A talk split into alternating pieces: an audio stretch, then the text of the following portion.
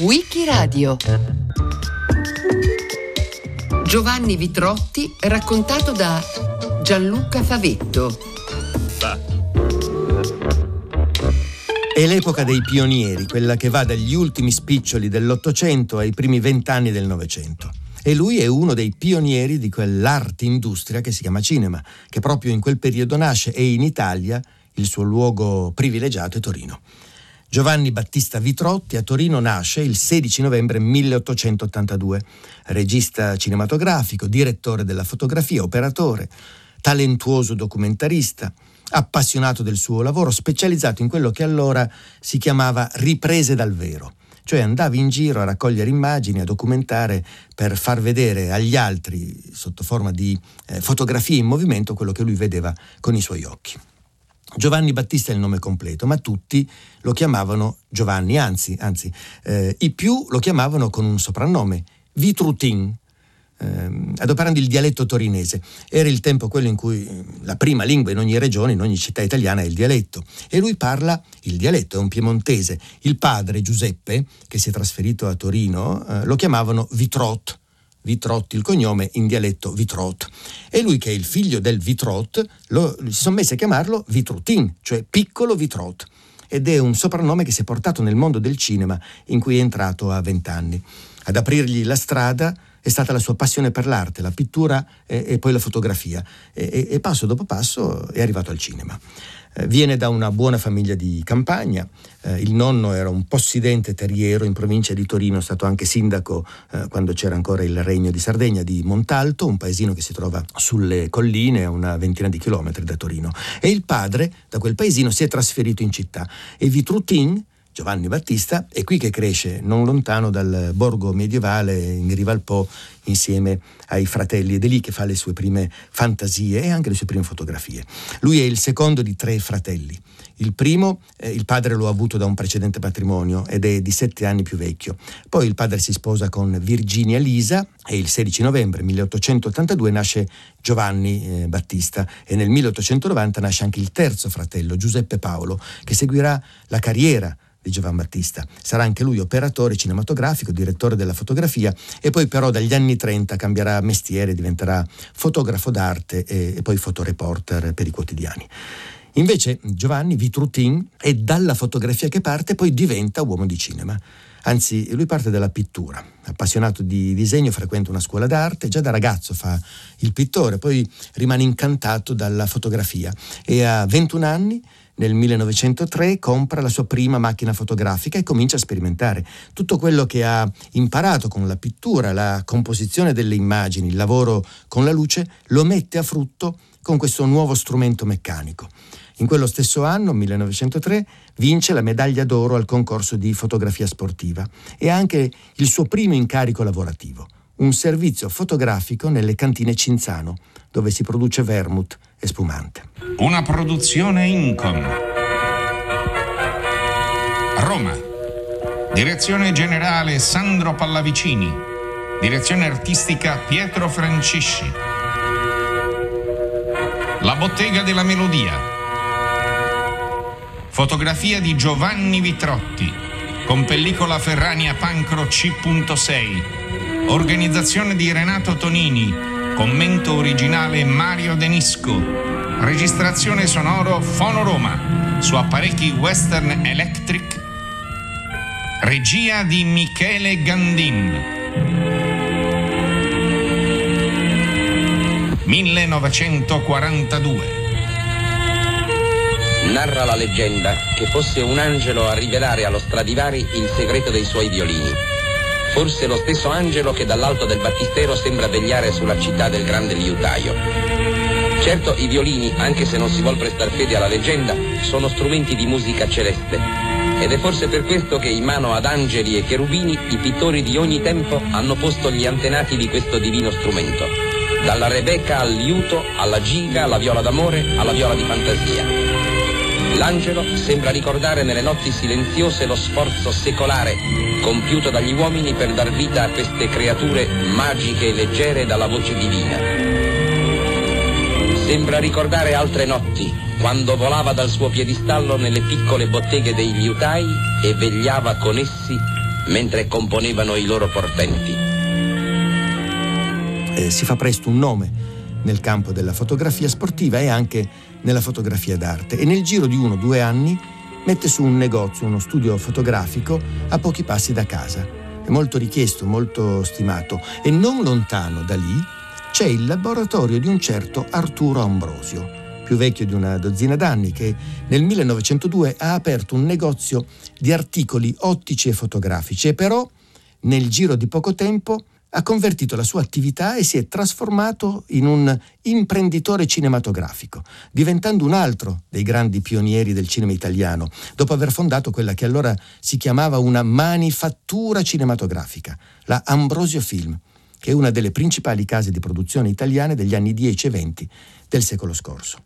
Ambrosio e Vitruttin si conoscono. Appena fonda la sua casa di produzione, Ambrosio chiama il giovane Vitrotti a collaborare. È il 1905 e lo manda a girare in Sardegna. Uno dei primi prodotti di Vitruttin si intitola appunto Briganti in Sardegna. Vitrotti è coetaneo di alcune straordinarie figure del cinema mondiale, persone che hanno fatto la storia del cinema, e lui faceva parte a pieno titolo di quella confraternita di sperimentatori, esploratori, avventurieri di questa nuova industria d'arte, chiamiamola così. Del suo anno, 1882, sono ad esempio John Barrymore, uno dei grandi attori del cinema muto statunitense che poi ha retto egregiamente il passaggio al sonoro, poi Louis Mayer, che è diventato il capo di una delle più importanti case di produzione di Hollywood, la Metro-Goldwyn-Mayer, la casa del leone che ruggisce, no? E poi del 1882 è anche l'altro grande socio, l'altro grande produttore, Samuel Goldwyn. E poi Thomas Harper Hines, anche lui produttore, regista, sceneggiatore, considerato uno dei padri del genere western. Infine, Vitruttin è coetaneo di Giovanni Pastrone, regista astigiano che ha creato e costruito cinema a Torino, coinvolgendo persino Gabriele D'Annunzio, il Vate. E Pastrone è stato un grande innovatore anche dal punto di vista tecnico, proprio come Vitrotti. Pastrone è l'artefice per la Itala Film, altra grande casa di produzione, di quelle che sono state le più importanti pellicole italiane di quegli anni: La caduta di Troia 1910 e soprattutto Cabiria 1914, 2 film che hanno fatto il giro del mondo, lodati, ammirati dal pubblico e dalla critica internazionale.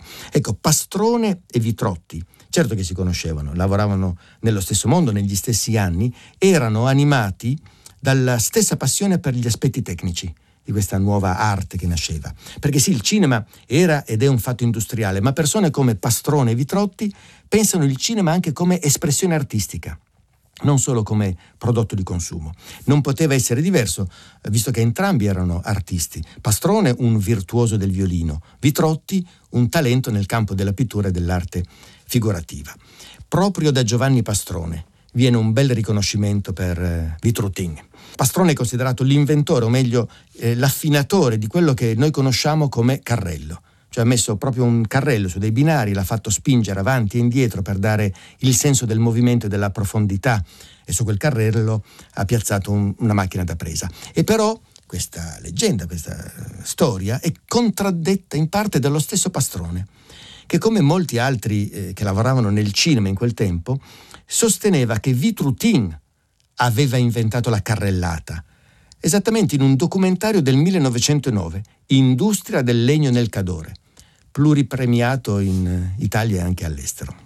La carrellata l'aveva messa appunto sfruttando le zattere che scendevano il fiume, e Vitruttin era fiero della soluzione trovata. Anche per questo il film a Milano ha ottenuto il gran diploma d'onore e la medaglia d'oro del re nell'anno in cui è stato girato, e poi l'anno successivo, 1910, in occasione dell'esposizione universale di Bruxelles, gli viene assegnata la medaglia d'oro del re dei Belgi. Lui ne era consapevole, orgoglioso, infatti sosteneva che quel documentario aveva segnato la sua carriera. È lui a scrivere che, vedendo l'industria del legno in Cadore, i critici definiscono le sue riprese rivoluzionarie. E precisa: per descrivere in modo veritiero il movimento dei tronchi trasportati lungo la corrente del fiume, mi feci costruire dai boscaioli una zattera e su di essa piazzai la macchina da presa. La corrente fece il resto. Non me ne resi conto, ma probabilmente nacque così la prima carrellata della storia. Si racconta anche che i primi spettatori si scansavano e urlavano di paura di fronte alle immagini perché temevano che i tronchi uscissero dallo schermo e precipitassero in sala. In fondo le vite sono gli incontri che fai, no? Che determinano la strada che poi intraprendi. L'incontro decisivo per Vitruttin è quello con Arturo Ambrosio, Rinaldo Arturo Ambrosio, classe 1870, torinese, diplomato in ragioneria e appassionato di fotografia. Uno che per seguire la sua passione lascia l'impiego in una ditta di tessuti e va in Svizzera, a Basilea, a specializzarsi nell'arte e nella tecnica della fotografia. E quando ritorna a Torino nel 1902 è di fotografia che si occupa, per un negozio, ma ci vuole poco perché la curiosità lo porti a interessarsi della nuova arte che si sta affermando, il cinema. Quindi torna a viaggiare, Francia, Germania, Inghilterra, per acquisire esperienza, per conoscere il più possibile che cos'è, come si fa il cinema. E quando rientra a Torino fonda la sua casa di produzione, la società anonima Ambrosio, conosciuta poi da tutti come l'Ambrosio Film. I primi collaboratori sono Luigi Maggi, ex tipografo, poi attore, sceneggiatore, regista, Roberto Omegna, uno tutto eccentrico, piuttosto originale, laureato in fisica, pittore dilettante, attore nelle filodrammatiche, gestore di sale cinematografiche, poi regista, sceneggiatore, direttore della fotografia, perché in quel tempo il turbinoso inizio del cinema, ecco, tutti facevano un po' di tutto. Non è facile distinguere i diversi ruoli e non è nemmeno troppo giusto. Si metteva veramente in campo un lavoro collettivo, comunitario, per fare cinema. Terza colonna portante comunque dell'Ambrosio Film, fin dalla nascita, Giovanni Vitrotti, anche lui regista e direttore della fotografia. Costituivano proprio una vera squadra, Vitrotti, Maggi, Omegna, insieme al proprietario Arturo Ambrosio, che ha firmato qualche pellicola come regista, e una fondamentale addirittura per il cinema e non solo italiano, perché l'Ambrosio Film è la casa di produzione che inaugura quello straordinario filone internazionale dei film storici in costume. La prima pellicola in assoluto di questo genere, datata 1908, è Gli ultimi giorni di Pompei.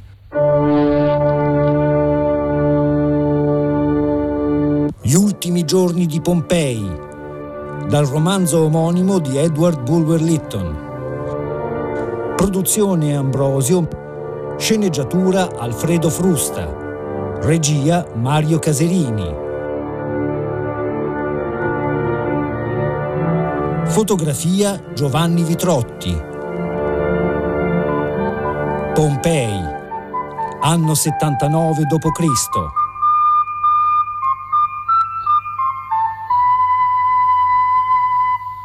Sulla via Domizia, centro della vita di Pompei.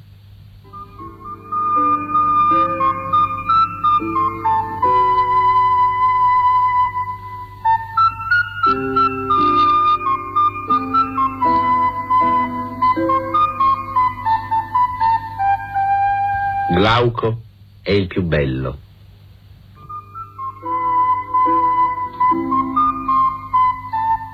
Claudio, il più elegante.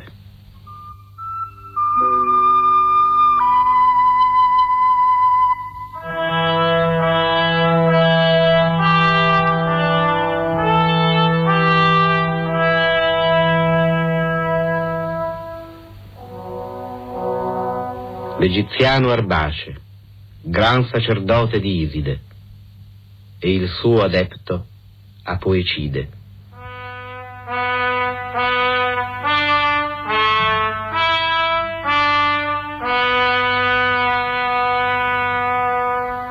Erano già 2 anni che Vitrouttin lavorava all'Ambrosio.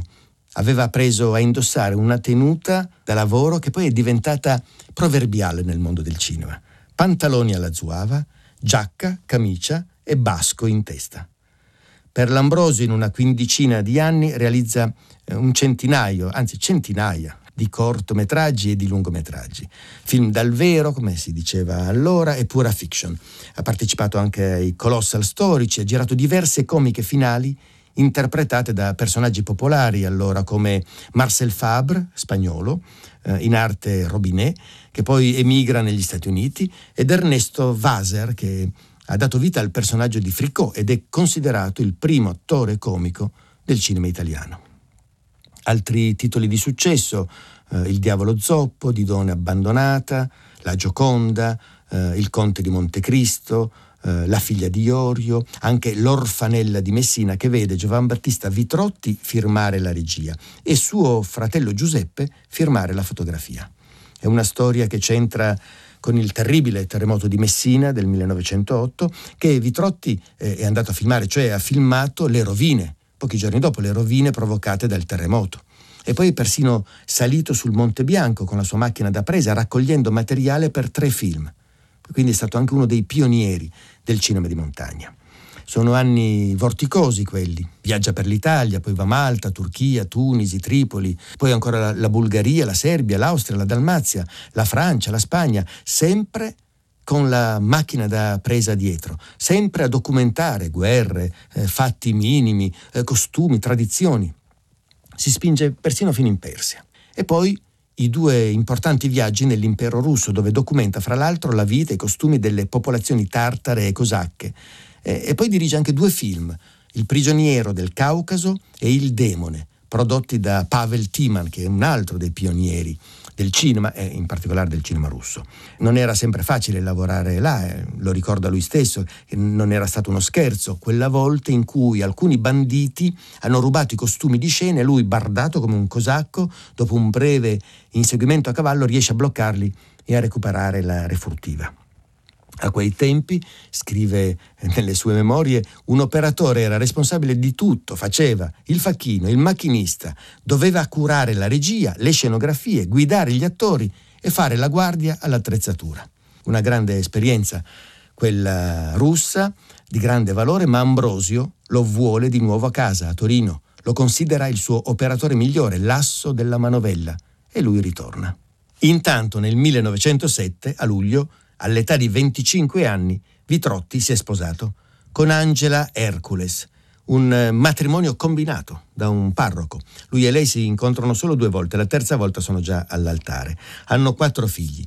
Il primo, Virgilio, nato l'anno dopo il matrimonio, muore a 20 anni. Gli altri 3 entrano tutti nel mondo del cinema. Felicita, detta Tina, è un'attrice del cinema muto con il nome di Marie Dorian, e poi sarà anche doppiatrice, mentre i 2 figli più giovani, Gianni Alberto e Franco, nati nel 1922 e nel 1923, diventano 2 grandi operatori, soprattutto Gianni Alberto, che ha avuto una straordinaria carriera firmando reportage, documentari pluripremiati in giro per il mondo. Sono cresciuti seguendo la lezione del padre, che a 30 anni aveva fama di essere il più importante operatore e direttore della fotografia italiana, cercato da tutte le case di produzione.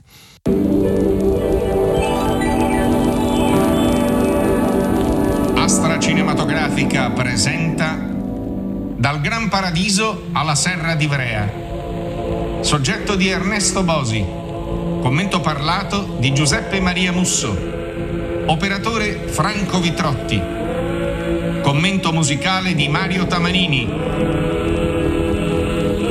Direzione artistica di Giovanni Vitrotti. 1950. Il massiccio del Gran Paradiso, con la sua superba e misteriosa bellezza, sovrasta la regione dell'Alto Canavese. È tutta un'esultanza di vette, un alternarsi ritmico di pascoli e deserti di ghiaccio, di laghi e di boschi, di rupi e di cascate d'acqua, di torrenti impetuosi e ruscelli sereni.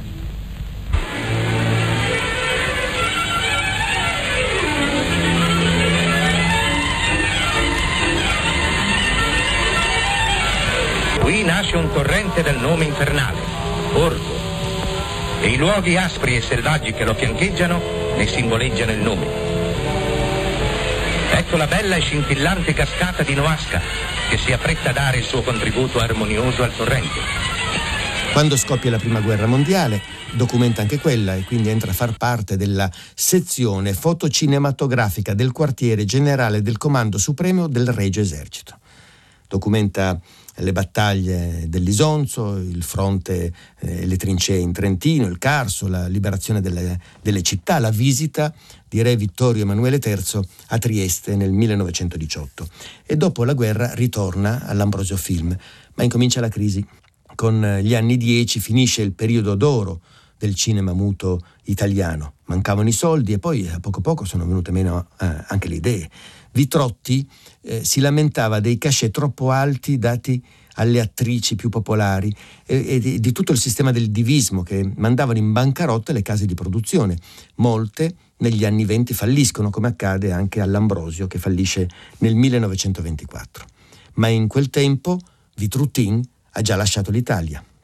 Con la famiglia, moglie e i primi due figli, all'inizio del 1921 si trasferisce a Berlino, nella zona residenziale di Charlottenburg, dove nascono gli ultimi due figli, e qui lavora magnificamente, fa d'appoggio a tutti i registi e attori italiani che proprio per la crisi emigrano in Germania, poi altri emigrano in Francia e altri ancora in America. A Berlino rimane 10 anni, lavora per 3-4 diverse case di produzione, si dedica anche alle pellicole di una compagnia teatrale italo-tedesca fondata da Luciano e Linda Albertini, e partecipa ai film che Bartolomeo Pagano, il celebre Maciste, gira in quegli anni in Germania, e poi è il direttore della fotografia di quasi tutti i registi italiani che vanno a girare a Berlino negli anni 20: Mario Bonnard, Nunzio Malasomma, Carmine Gallone, Domenico Gambino. E con i registi tedeschi, alcuni grandissimi, da Wilhelm Dieterle, poi emigrato a Hollywood, a Robert Wiene, il regista del Gabinetto del dottor Caligari, e poi anche con Henrik Galeen, quello di Der Golem, e poi Louis Trenker, il grande regista di montagna. Ecco, con loro, come direttore della fotografia e operatore, gira più di 40 film. Poi, nel 1930, prima di rientrare in Italia, costretto dall'avvento del nazismo, va in Polonia a girare un film con Domenico Gambino, che è inventore tra l'altro di un personaggio molto amato che si chiamava Saetta, e in Polonia lui si ferma per lavorare ad altre pellicole. Partecipa anche alla realizzazione del primo film sonoro del cinema polacco, girato appunto nel 1930, e quando rientra in Italia deve misurarsi con l'avvento del sonoro, però lui ha già fatto la sua esperienza in Germania, aggiorna il modo di girare, illuminare, e continua magistralmente il suo mestiere. Lavora per l'Istituto Luce, riprende molte manifestazioni sportive, calcio, pattinaggio, sci, documenta la costruzione del nuovo stabilimento Fiat a Mirafiori, a Torino. E con il cinema prosegue, gira uno dei primi film sonori italiani, La vecchia signora, 1931, di Amleto Palermi, con Emma Grammatica, Memo Benassi e Vittorio De Sica. Lavora continuamente, è un uomo tutto lavoro e lavoro.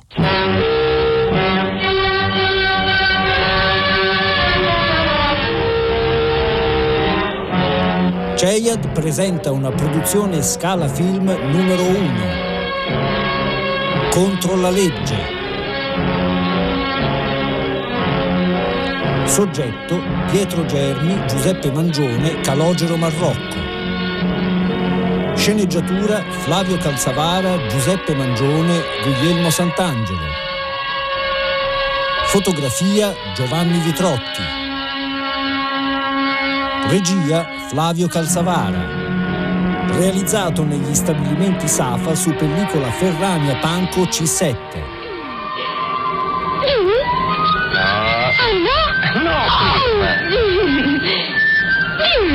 Domani sera? Domani sera? Domani sera compro dolci, liquori e fiori e vengo a chiedere ufficialmente la tua mano. Oh. Cosa? Domani sera ti chiederai in sposa. Oh, caro! In autunno e andremo a Capri, ti va?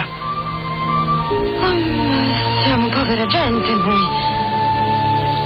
Siamo miliardari. Per una torta di cuori e fiori ci vorranno più di 5.000 lire. Che sono 5.000 lire? Se mi va bene un affare, pianto l'impiego e sarà tutta un'altra vita. Quanto sei bravo! Collabora con Alessandro Blasetti, con Luigi Magni, con Fulvio Calzavara. Insomma, dà luce e movimento a moltissimi film, per esempio La Contessa di Parma, dagli Appennini alle Ande, fra diavolo. Finita la seconda guerra mondiale, Vitrotti torna dietro la macchina da presa per una decina di pellicole. Ha più di 65 anni. Con Luciano Emmer gira I fratelli miracolosi. Poi nel 1952 è nella troupe di Don Camillo con Fernandel e Gino Cervi, il primo film della serie tratto dai racconti di Giovanni Guareschi con la regia di Julien Duvivier. Tra gli ultimi suoi lavori ci sono quelli firmati dai suoi due figli, Gianni Alberto e Franco, e sono documentari sulla Bora a Trieste, sui mosaici, sul mare e i monti del Friuli.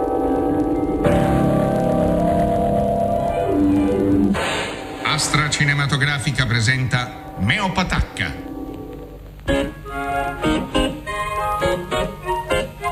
Diretto da Gianluigi Rondi. Operatore Giovanni Vitrotti. Montaggio Luciano Anconetani. Assistente Paolo Di Valmarana. Musiche di Angelo Francesco Lavagnino. Il cortometraggio si ispira al poema romanesco di Giuseppe Bernieri, Il Meo Patacca, ovvero Roma in feste nei trionfi di Vienna. Le immagini sono tratte da una serie di incisioni del Pinelli legate alla leggenda seicentesca di Meo Patacca e conservate al Gabinetto Nazionale delle Stampe in Roma, 1952. Questa è la storia di Meo Patacca, che visse in Roma sotto Papa Alessandro. Il suo animo era tutto ardimento e coraggio. Bastava poco a fargli mettere mano alla spada. La cristianità un giorno fu scossa da una notizia ferale. Vienna era assediata dai turchi. Or qui si vede come Meo tentò di portare Roma alla difesa di Vienna. Diceva che un operatore, quando anche solo attraversa una strada, deve saper cogliere tanti di quegli spunti e tante di quelle annotazioni da essere in grado, nel breve percorso da un marciapiede all'altro, di girare un intero film. Questa la sua idea e il suo insegnamento. Dopo aver partecipato a oltre 1 migliaio di film, documentari e comiche, Giovanni Vitrotti muore il 1 dicembre 1966 a Roma all'età di 84 anni. Stava ancora lavorando un documentario sulle isole Borromee. C'è un aneddoto che dice la personalità, la devozione per il mestiere di Vitruttin. Dice come fosse assorbito completamente dal suo lavoro. È il 1924. Vive in Germania con la famiglia, ma si concede una breve parentesi romana per girare Quo Vadis, che è scritto e diretto da Gabriele D'Annunzio, che è figlio del Vate, insieme con il tedesco Georg Jacobi. Nel film c'è una scena con i cristiani che devono essere divorati dai leoni e dalle leonesse, e Vitrotti racconta che stavano girando appunto questa scena, e queste sono le sue parole esatte, scarne, crude, pura testimonianza, con la semplice precisione di chi è lì e per mestiere deve osservare. Dice: durante le riprese del mitico film vengono allestiti dei sacchi pieni di carne che simulano i corpi dei cristiani divorati dalle belve. Io sono lì, impalato, con la cinepresa in mezzo all'arena, quando, tra i leoni eccitati dal sangue, la leonessa Europa spicca un salto di 4,5 metri e, superando il fossato posto tra le fiere e gli attori, sbrana l'attore generico Palumbo. Nel fuggi-fuggi generale continuo a girare impassibile, fedele al mio credo che il cinema è soprattutto verità. Vitrotin voleva catturare questo con le sue riprese, più che la realtà, la verità. Il 16 novembre 1882 nasce a Torino Giovanni Vitrotti. Gianluca Favetto l'ha raccontato a Wikiradio. A cura di Loredana Rotundo, con Marcello Anselmo, Antonella Borghi, Natascia Cerqueti e Roberta Vespa. Testi letti da Claudio De Pasqualis. Questa puntata è stata realizzata da Maddalena Agnisci. Per riascoltare e scaricare il programma vai sul sito di Radio 3 o scarica l'app RaiPlay Radio.